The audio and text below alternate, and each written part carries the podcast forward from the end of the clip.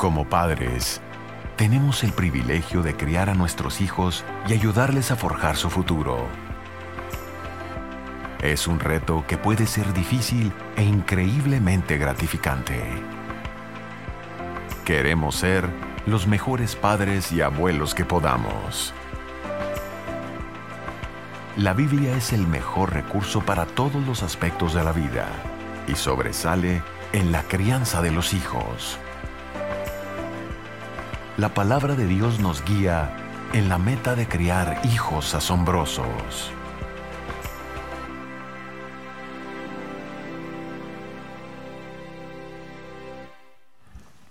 Pues hola a todos, muchísimas gracias por estar aquí en Sugar Creek, sobre todo si esta es tu primera ocasión en la cual nos estás acompañando, de verdad nos sentimos súper honrados de que has decidido estar con nosotros en este día, tomar parte de tu domingo para estar aquí en este auditorio. Queremos también agradecer a todos aquellos que nos están siguiendo a través de nuestras plataformas sociales, ya sea que estés viendo este mensaje en vivo o lo estés viendo posteriormente, recibe un gran abrazo de parte de la familia de Sugar Creek.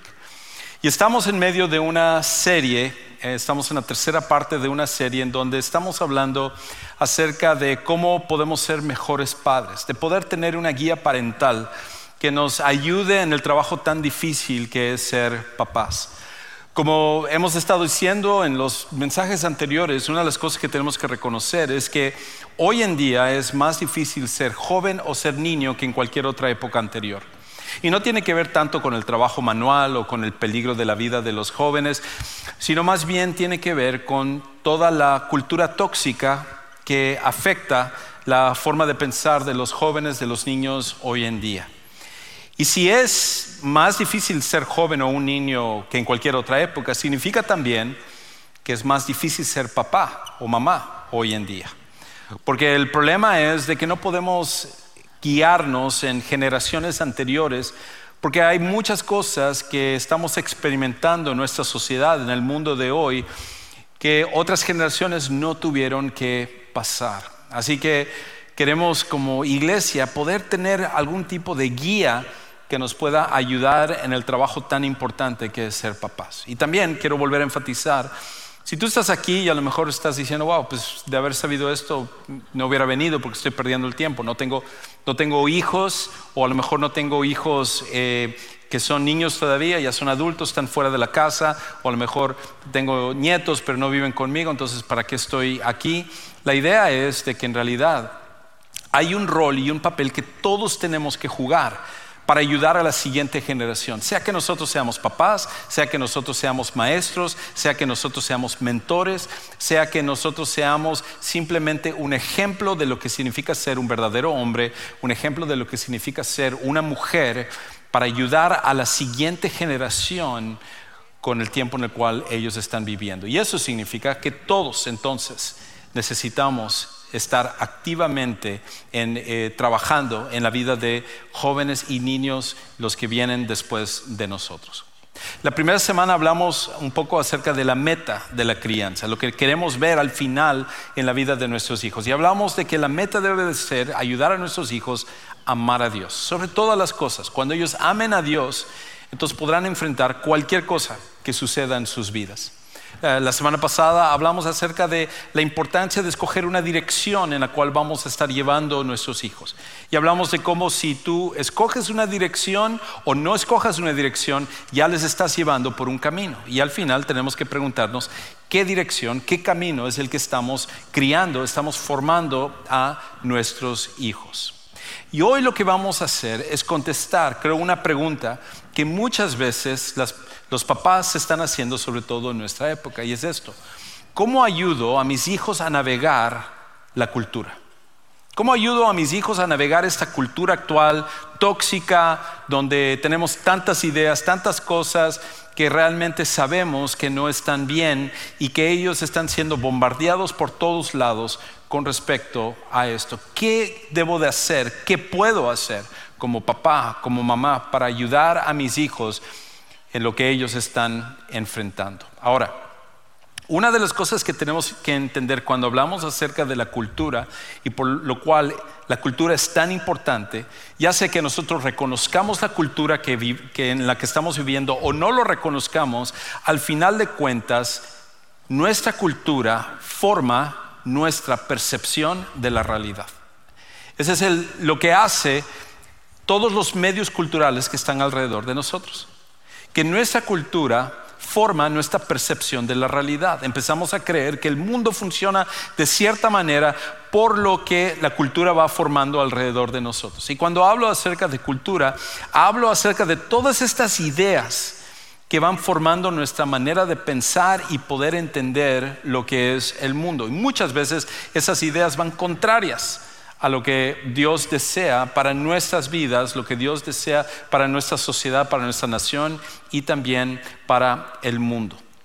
Y entonces, cuando estas ideas a través de los medios que tenemos hoy en día, tecnología que permite que estas ideas eh, sean algo en el cual se esparzan de una forma tan rápida a través de redes sociales, a través de programas de televisión, a través de películas, a través de música, a través de videojuegos, a través de tantas cosas que están a nuestro alrededor. Eso hace que estas ideas vayan conformando nuestra realidad y pensemos acerca de el enfoque que nosotros tenemos sobre la vida.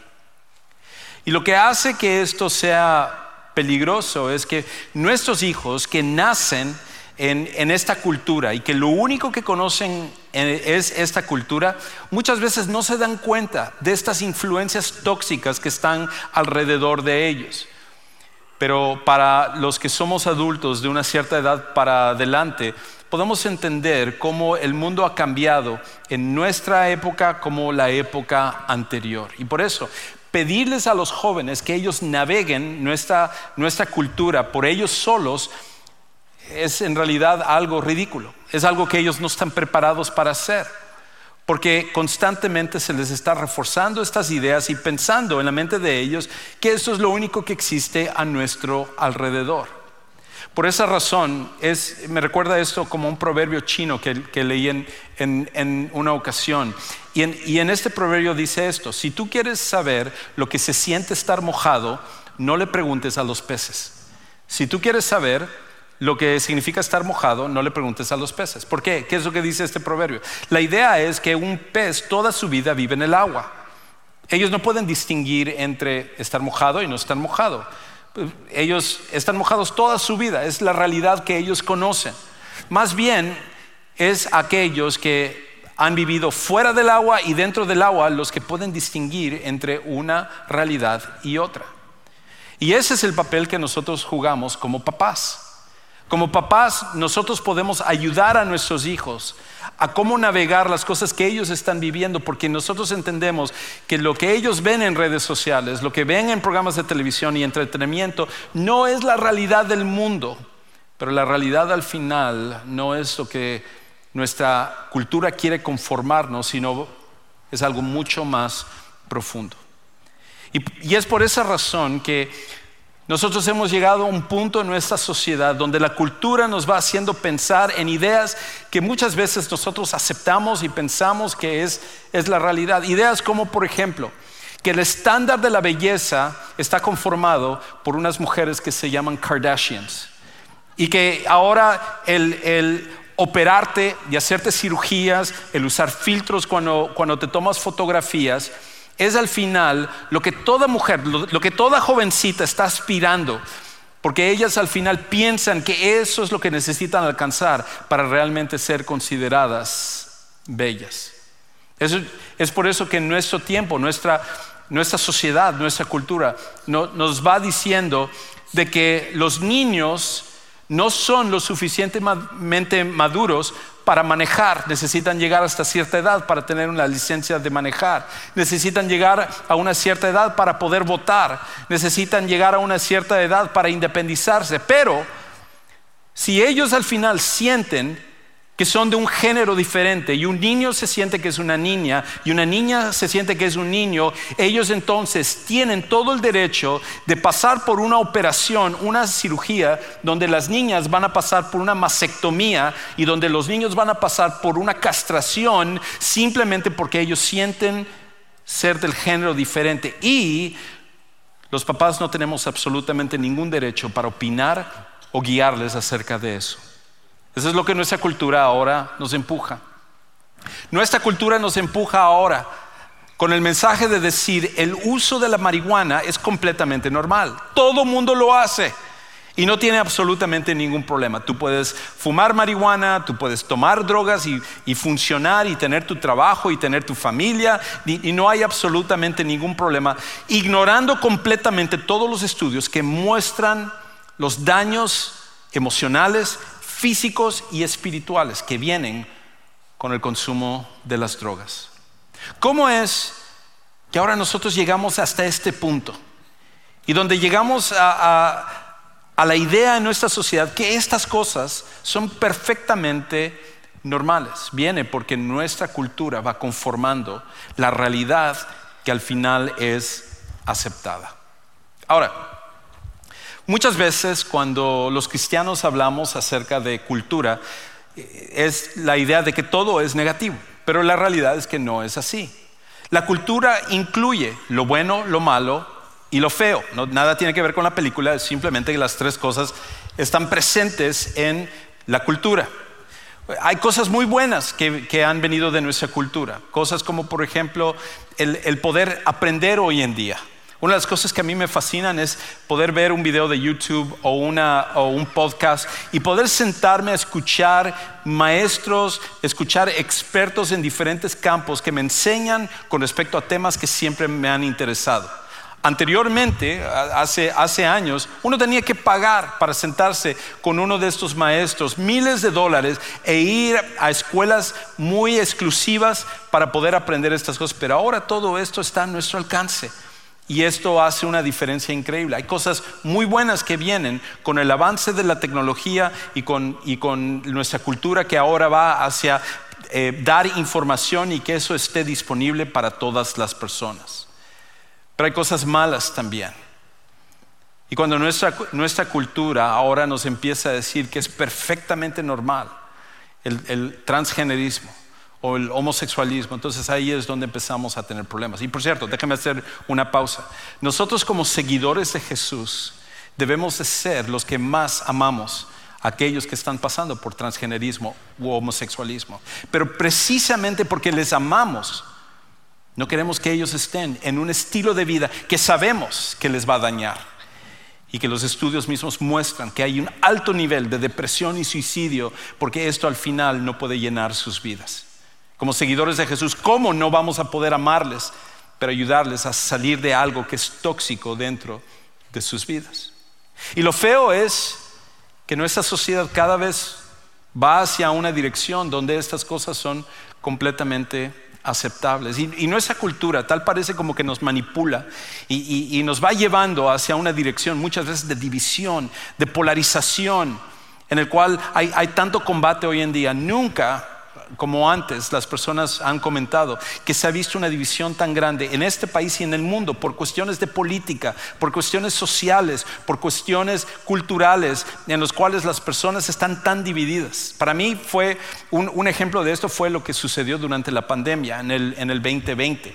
Eh, cuando todos nosotros al final estuvimos encerrados en nuestras casas y nuestra información lo estamos obteniendo a través de redes sociales, a través de noticieros de, televisión, una de las agendas que se crearon era la pugna entre las personas que estaban a favor de tomar las vacunas y aquellos que estaban en contra de tomar las vacunas. Y cualquiera que sea tu posición, yo tengo mi posición con respecto a eso, pero independientemente de la posición, lo que se creó fue una división entre las personas. Y lo que empezamos a ver eran familias divididas, personas que eran hermanos, que estaban peleados porque unos estaban a favor y otros en contra, y amigos y todos. Y, la gente empezó a, tomar posturas con respecto a lo que ponían en sus redes sociales, decir, yo estoy a favor de la vacuna, yo estoy en contra de la vacuna, yo estoy a esto. Y, y todos estos mensajes que em, empezaron a dividir a las personas y cada uno empezó a culpar al, al otro con respecto a lo que estaba pasando. Y cuando eso sucede, cuando, cuando nuestra cultura empieza a llevarnos por ese camino, no estamos yendo por un buen camino. Y el, problema está en esto, de que si nos sentáramos ahorita a hacer la lista de todo lo que está mal en nuestra cultura, si, nos sentáramos a hablar acerca de todas las grandes influencias y las cosas que se están haciendo mal, el problema que nosotros tenemos es que la cultura constantemente está cambiando. La cultura constantemente está cambiando. Y lo que hoy estamos viendo en unos años no va a ser un problema. Es por eso que hace cinco años nadie estaba hablando acerca del el transgenerismo. No estamos hablando acerca de ninguna de estas cosas, pero hoy en día eh, esta es una de las, de las cosas más importantes que se están manejando hoy en día. Conversaba con, uno de los pastores hace, algún tiempo que estaban aquí en, nuestra iglesia, que ahora se ha ido a servir a otra iglesia. Y él, al estar casado con una pediatra, me, contaba esto. Me decía cómo su esposa, la pediatra, estaba recibiendo mucha presión del hospital donde ella trabajaba porque querían que en la tarjeta ella pusiera que ella estaba abierta y tolerante hacia el transgenerismo, en su propia tarjeta. Y si ella se rehusaba, había una presión de que se le iba a despedir porque ella no estaba acatándose a esto.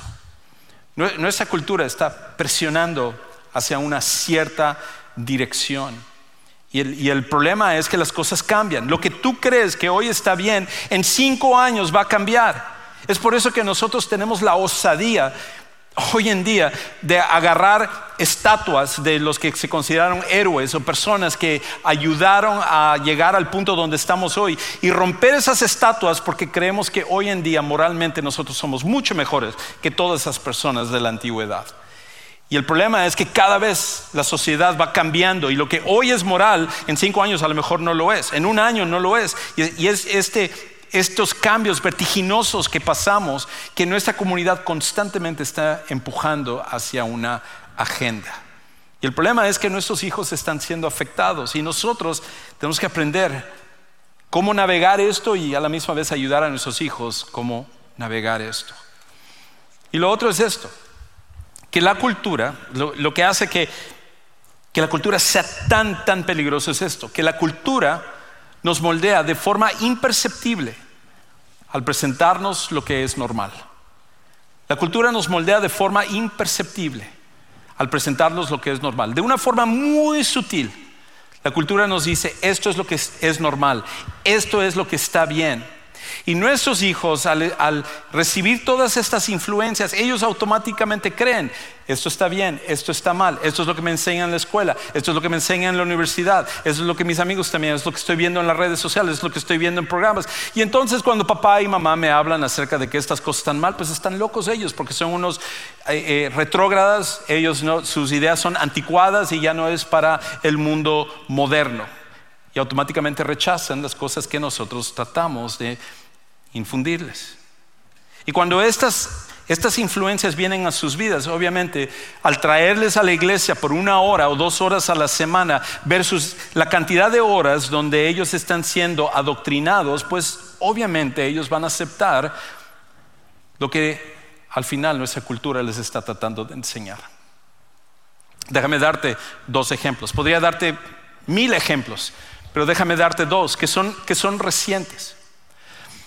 Uno es un programa de televisión, una serie de televisión que se viralizó, que se popularizó muchísimo, ah, que se llama en inglés la serie Wednesday Adams, eh, que en español se llama Merlina. Y esta serie de televisión que se volvió la segunda de mayor audiencia en la historia de Netflix. Y por cierto, antes de que siga, mi esposa cuando le comenté más o menos lo que iba a compartir hoy, mi esposa me decía, no vayas a decir de las series porque luego me están preguntando acerca ¿qué, en, qué canal está para que lo puedan ver y todo. Así que lo estoy diciendo no porque estoy tratando de popularizar estas series, así que no me metan en problemas con mi esposa. ¿Ok? Entonces, la serie de, Merlina o Wednesday Adams está basado en una serie antigua que en muchos de nuestros países latinoamericanos lo conocíamos como Los Locos Adams. Y en la serie de Los Locos Adams trataba acerca de esta familia que era como anormal, peculiar, que estaba compuesta por los esposos que eran Homero y Morticia Adams, que tenían a sus hijos que eran Pericles y que era Merlina. Y tenían este, a, diferentes personas en la familia que todos ellos eh, actuaban de una forma normal. Y, parte de la, serie eh, era el, hecho de que traían invitados y por ejemplo el tío Lucas salía y era medio raro y asustaba a la gente y cada capítulo era prácticamente eso. Pero una de las cosas caracterizaba esta serie y esta era la unidad familiar que era parte de lo que era el mensaje anterior de esto. La idea de que la familia siempre se debe de mantener unida y que deben de trabajar juntos para poder ir hacia adelante. En la nueva serie de Wednesday Adams o de Merlina, este mensaje se quitó por completo. De hecho, la serie se trata acerca de cómo Merlina, ahora que es una adolescente, prácticamente trata a sus papás como si fueran unos estúpidos. Y de hecho su sarcasmo, sus comentarios y sus ideas van en contra de todo lo que sus padres le han enseñado. De manera que en la serie lo que se presenta es que Merlina es la inteligente y que sus papás son unos dos bobos. Y luego la pregunta entonces es, ¿por qué es que nuestros hijos están siendo tan irrespetuosos hoy en día? ¿Por qué es de que nuestra autoridad como padres poco a poco está siendo erosionada? Lo es, por lo que ellos están viendo en las diferentes redes y las influencias. Cuando nosotros empezamos a ver los mensajes que se les está metiendo en la cabeza y que ellos lo aceptan completamente, entonces empezamos a ver por qué es que ellos piensan y actúan de la manera como actúan. Estaba platicando con mi con mi hermana el otro día y ella me estaba diciendo cómo en México, lo cual México en, los aspectos culturales está más atrasado porque suceden las cosas en Estados Unidos primero y luego empieza a esparcirse por todos los demás países a imitar todo lo que sucede aquí. Pero ella me estaba diciendo que un día estaba en la, escuela con su hija y estaba escuchando a su hija que está en secundaria o, o, una compañera de su hija, y la hija estaba hablando por teléfono con su mamá y la mamá parece que se le había olvidado uno de los libros de la hija. Y entonces la hija le estaba hablando y, le estaba diciendo a su mamá, es que eres una estúpida. ¿Cómo se te olvidó el libro? ¿Cómo puede ser? Ahora ya... Y, y entonces hablando completamente irrespetuosamente hacia sus papás. Y tal parece que esto es lo que empezamos a ver más y más alrededor de nosotros. ¿Por qué? Porque la influencia de nuestra cultura les está llevando a pensar de esta manera. Una segunda, un segundo ejemplo. Es una serie que por lo menos esta, gracias a Dios, no se popularizó al nivel de, Wednesday Adams o, Merlina y, que inclusive ha sido atacado por su mensaje, pero sin embargo se ha vuelto popular. Y esta es la serie Belma.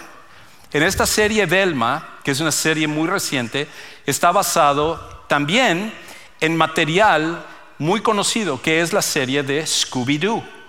Y en esta, si tú te acuerdas de las caricaturas de Scooby-Doo, es acerca de estos adolescentes, estos jóvenes que se unen, son diferentes cada uno de ellos, pero se complementan para resolver misterios junto con un perro que se llama Scooby-Doo. Y la serie trata acerca de la unidad también y, cómo trabajar en equipo ayuda para resolver las cosas. En, en esta nueva serie de Velma todo eso es completamente quitado. Y el personaje principal aquí, que es Belma, es otra muchacha adolescente de 15 años, sarcástica, que le habla, le habla de forma despectiva a todas las personas. Y ahora en la serie ella es una lesbiana. Igual que Daphne, que es la otra muchacha que era parte del equipo de Scooby-Doo. Y ahora ellos están entrando como en una relación e inclusive durante la serie muestran una escena donde todas estas muchachas de 15 años están cambiándose de ropa y se les está visualizando de una forma sexual. Una serie de televisión que era para niños, ahora el mensaje es completamente cambiado. Y, y eso es lo que vemos constantemente que las series de televisión, las películas, toman cosas antiguas que fueron populares, pero cambian la agenda por completo para meterte un mensaje completamente diferente. Y entonces empezamos a pensar, cuando nuestros hijos dicen, no, todo este estilo de, de, tu decisión acerca de tu sexualidad y todo eso es tu decisión, eso es lo que tú, tú quieras hacer. ¿De dónde vienen esas ideas? Parte de eso viene de influencias culturales como lo que ellos están viendo. Entonces, todo esto, al final no podemos apagar estas cosas. Al final eso es parte de la influencia que va a estar alrededor de, cada uno de, de ellos. Y lo que nosotros necesitamos hacer al final, lo que necesitamos ayudar a nuestros hijos, es a poder entender cómo la cultura, al enviarles todos estos mensajes, mensajes que sabemos que les van a dañar, que les van a lastimar, está creando una serie de puntos ciegos. Y estos puntos ciegos no permiten verles, poder ver la realidad de las cosas. Es, un poquito como cuando tú estás manejando, ¿verdad?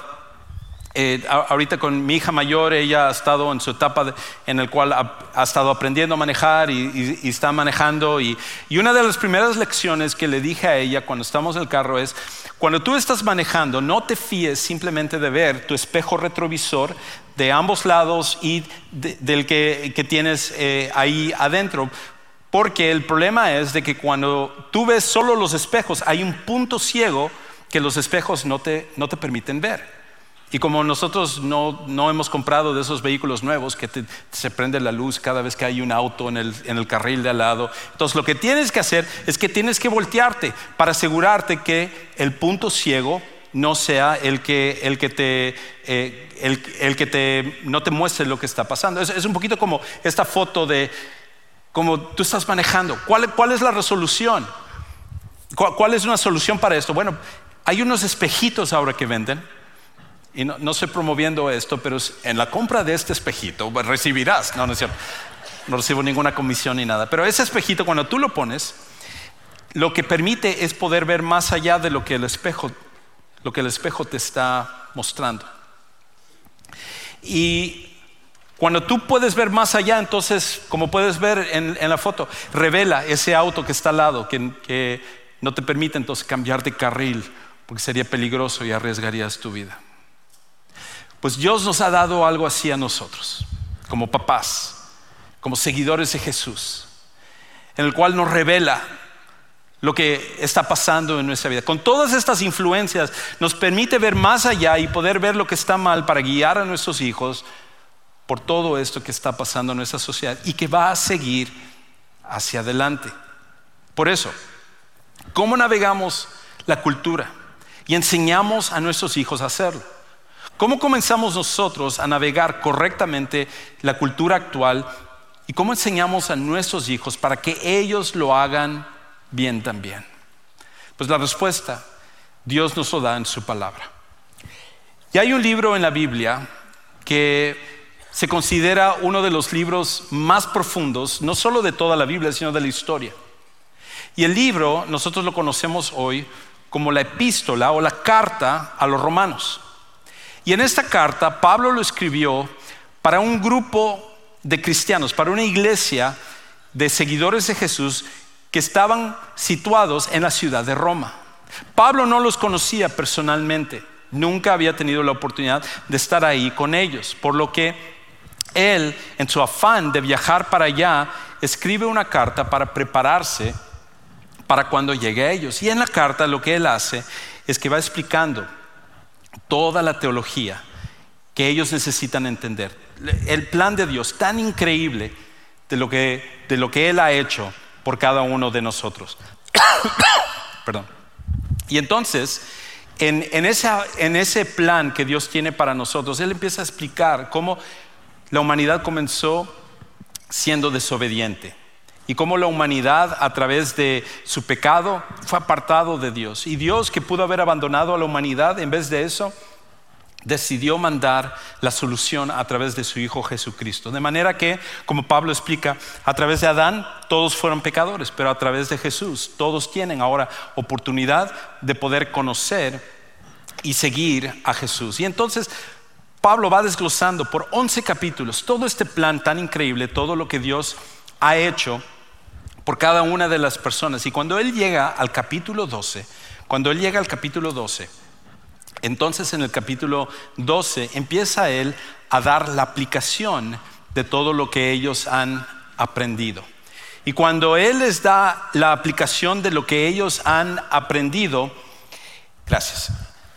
Aquí está una de las aplicaciones de lo que alguien ha aprendido. Gracias por ello. Y cuando, cuando Pablo da la aplicación de todo lo que han aprendido, entonces él empieza a decir, no es solamente el conocimiento, sino que ahora viene la práctica. Y es aquí, en Romanos capítulo 12, donde Pablo empieza a decirnos lo que es la solución para poder navegar la cultura y para ayudar a nuestros hijos de cómo ellos van a navegar la cultura. Así que ve lo que dice ahí Romanos capítulo 12, versículos 1 y 2. Él dice esto. Por tanto, hermanos, les ruego por las misericordias de Dios que presenten sus cuerpos como sacrificio vivo, santo, aceptable, agradable a Dios, que es el culto racional de ustedes, que es lo que Pablo está diciendo aquí. Pablo está diciendo esto. Anteriormente, bajo el judaísmo, las personas tenían que traer una oveja o, un tipo de animal para sacrificarlo, para ser aceptable delante de Dios, porque el derramamiento de sangre era necesario para cubrir los pecados personales de una persona. Pero bajo Jesús ya no es necesario hacer eso. Más bien ahora, en vez de traer un animal como un sacrificio, nosotros somos el sacrificio. Y la idea es que nosotros venimos ante Dios para entregarnos por completo, para que Él tome el control de nosotros, porque Dios no quiere ya un sacrificio muerto, quiere un sacrificio vivo, porque gracias a la muerte de Jesús es que nosotros ahora tenemos vida. Y entonces Pablo empieza a explicar aquí, preséntense como un sacrificio vivo y santo, aceptable a Dios, que es vuestro culto racional. En otras palabras, esto comienza con la transformación de nuestras mentes. Y entonces Pablo continúa diciendo esto, y no se adapten o no se conformen a este mundo, sino transfórmense mediante la renovación de su mente para que verifiquen cuál es la voluntad de Dios, lo que es bueno y aceptable, agradable y perfecto mucho, mucho que decir con respecto a esto, pero déjame darte tres principios que Pablo está eh, dándonos en este, en este pasaje. El primero es este. Enséñales, a tus hijos que Dios determina la realidad en vez de la cultura. Lo primero que tenemos que hacer, de acuerdo a lo que Pablo dice, es que tenemos que enseñarles a nuestros hijos que Dios es el que determina la realidad en vez de la cultura. Escucha, escucha nuevamente cómo, cómo Pablo regresa a este pasaje en Romanos 12.1. Él dice esto, por tanto hermanos, les ruego por las misericordias de Dios que presenten sus cuerpos como sacrificio vivo y santo, aceptable o agradable a Dios, que es el culto racional de ustedes. Lo que Pablo está diciendo aquí es esto. Dios es al cual tenemos que venir porque solamente Él es el que puede determinar nuestra realidad. Es el que, el que puede determinar la realidad de la cultura. No es las fuerzas culturales lo que determina lo que está bien y, está mal, porque nuevamente lo que hoy esté bien, vas a ver que en un año, dos años, cinco años, se va a decir que esto ya no está bien, esto es lo que está bien, eso estaba mal, y, las cosas de la cultura son constantemente cambiantes, porque están basados no en una verdad absoluta, sino en una, en una verdad que al final cambia con la cultura, lo que es llamado una verdad relativa. Pero Dios, que es la verdad, Él es el que determina la realidad de las cosas. Y por esa razón, para entender lo que verdaderamente está pasando, tenemos que venir primeramente a Dios. Lo segundo es esto. Eh, cuando se trata acerca de tus hijos, ayúdales a rechazar cómo la cultura determina tu identidad con ideas falsas. Ayúdales a poder entender estas ideas falsas que la cultura trata de, darnos y rechazarlos para determinar que la identidad al final no está basada en ideas falsas, sino en lo que Dios dice. Escucha nuevamente lo que Pablo dice. Capítulo, el versículo 2, la primera parte. Dice, y no se adapten o no se conformen a este mundo. En el idioma original, la palabra que es usado ahí es, no permitan que les metan en el molde. Es prácticamente lo que quiere decir esto. que al meternos en un molde en el cual todo mundo hoy en día, a través de redes sociales, a través de programas, a través de todo, tú tienes que tener estos valores y tú tienes que pensar de esta manera y tú tienes que creer esto y tienes que ser tolerante con respecto a eso y todo. Lo que el mundo está tratando de hacer es conformarnos, trata de meternos en un molde para que todos seamos iguales. Y por eso nuestra identidad al final está basado en cosas que ni siquiera tienen tanto valor. Si nuestra identidad está, eh, está eh, al final basado en ser un hombre o una mujer, o si está basado en el hecho de que nosotros somos hispanos, o somos blancos, o somos eh, afroamericanos o asiáticos, o si está basado en una preferencia sexual como el heterosexualismo o el homosexualismo, el bisexualismo o, o cualquier otra cosa, cualquiera de esas cosas al final no es lo que forma nuestra identidad. Lo que forma nuestra identidad es Dios. Dios es el que nos dice quiénes somos. Y la Biblia enfatiza que nuestra identidad está basada en el hecho que nosotros tenemos la imagen de Dios en nosotros, no en estas otras cosas que nuestra sociedad está empujando y nuestra cultura está empujando. Lo tercero y lo último es esto motiva a tus hijos, motívales a seguir la voluntad de Dios, que es lo mejor. Motiva a tus hijos a seguir la voluntad de Dios, que es lo mejor para ellos. Escucha cómo termina diciendo Pablo aquí en la segunda parte del versículo 2. Que no se adapten, no, no se conformen a este mundo, para que verifiquen cuál es la voluntad de Dios. Lo que es buena, lo que es bueno, aceptable, agradable y perfecto. Al final de cuentas, las celebridades que mandan su mensaje, los políticos que mandan su, mensaje, Hollywood que manda su mensaje, atletas que mandan su mensaje, a ninguno de ellos realmente le importa lo que a tu hijo o a tu hija va a bregar al seguir las ideas que ellos están tratando de propagar. Pero Dios, en cambio, que ama a tus hijos más que lo que tú les amas, Él sí está preocupado por lo que es mejor para ellos. Y su voluntad, la voluntad de Dios, siempre va a ser lo mejor para nuestros hijos y para nosotros. Y nuestra tarea es ayudarles a que ellos antepongan, esas ideas a todo lo demás que nuestra cultura nos dice. Cuando nosotros hagamos eso, independientemente de lo que nuestra cultura diga, formaremos hijos que ellos sabrán navegar esta cultura correctamente. Esto al final solo lo podemos hacer cuando ponemos esta fe en Jesús. Y por eso, si tú nunca has venido a conocer a Jesús como tu Salvador personal, ni siquiera sé cómo podrías realmente poder ser buen papá, buen mamá en la situación que vivimos hoy en día. Solo Dios lo puede hacer en nosotros. Por eso tú necesitas de Él. Y queremos ayudarte para que tú tomes la decisión de conocer a Jesús el día de hoy y lo puedes hacer en un lugar que nosotros hemos preparado para ti, que llamamos el centro de siguientes pasos. Nos encantaría que tú seas parte de esto.